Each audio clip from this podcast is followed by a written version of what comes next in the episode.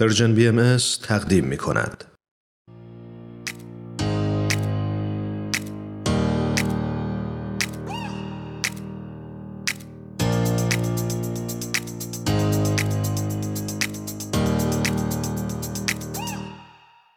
آنیتای عزیز ممنونیم که با پادکست هفت همراه شدی. منم سپاسگزارم. آنیتا جان خوشحالم که صداتو میشنوم. درود به شما. سلام به خواهر و برادرهای ایرانی. افغانی عرب سلام به تمام خاور میانه به تمام دلهایی که از بیعدالتی ها به تنگ اومدن به تمام کسایی که طالب آزادی هستند و براشون راحت تمام عالم مهمترین دقدقه است آینتا جان امروز چی برای ما همراه آوردی؟ سالهای تجربه به من نشان داده که تعلیم و تربیت یک جستجوی مداوم است. جستجویی در درون و برون انسان. این واقعیتی است انکار ناپذیر که هیچ دو انسانی همانند نیستند. شرایط و زمان نیز یکسان نیست. پس در مورد هر انسانی مسئله تعلیم و تربیت از نو مطرح می شود.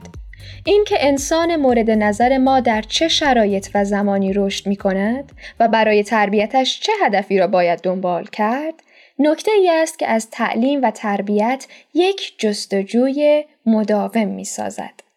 امروز کتاب جستجو در راه ها و روش های تربیت رو براتون آوردم که نویسندش خانم توران میرهادی هست. این کتاب در 22 فصل جامع تدوین شده و این چند خطی که با ما سهیم شدی از خود متن کتاب بود درسته؟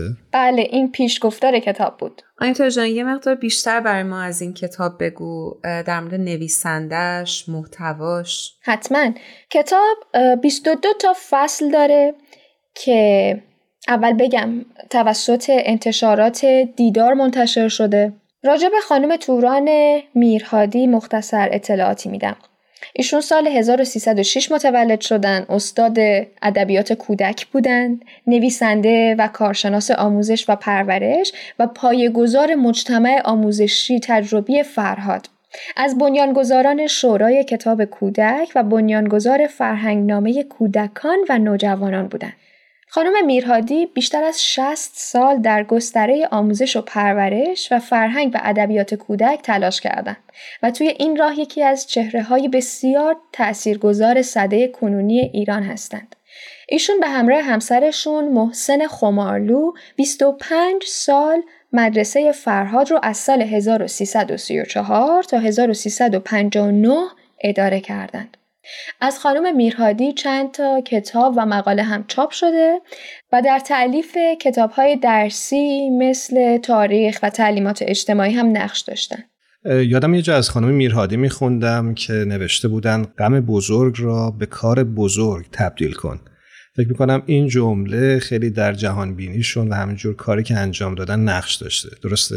بله این الگوی زندگی خانم میرهادی بوده ایشون برادرشون رو فرزندشون رو همسرشون رو و مادرشون رو از دست میدن و بعدش به یک کار بزرگ دست می‌زنن. یعنی سال 1342 ایشون پسر چهار سالشون کاور رو توی یک سانحه رانندگی از دست میدن و چند روز بعد از این اتفاق به مدرسه برمیگردن و با خودشون عهد می‌کنن که جای کاور رو با کودکان ایران پر می‌کنن.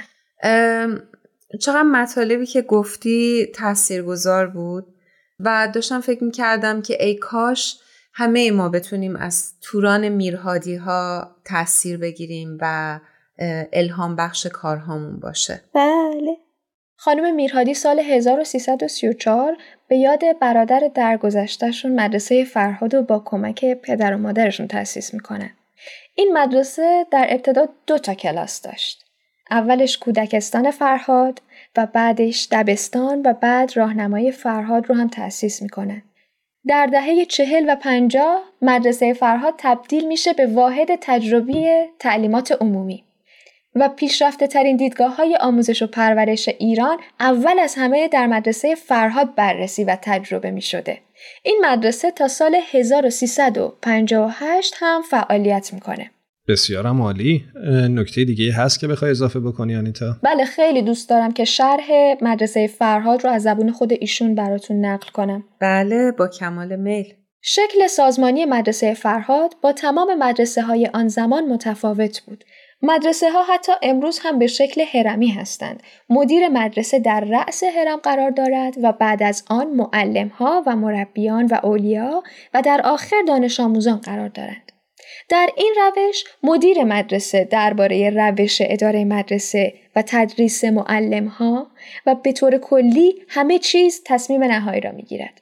اما در مدرسه فرهاد این هرم وارونه بود یعنی مدیر و رئیس مدرسه در پایین هرم قرار داشتند و این بچه ها بودند که درباره اداره مدرسه تصمیم گیری می کردند. دانش آموزان هر مقطع تحصیلی نمایندگانی داشتند و کار قانونگذاری و اداره مدرسه را بر عهده می گرفتند. این نماینده ها در طول دوره تحصیلی تغییر می کردند تا همه بچه ها در اداره مدرسه سهیم باشند.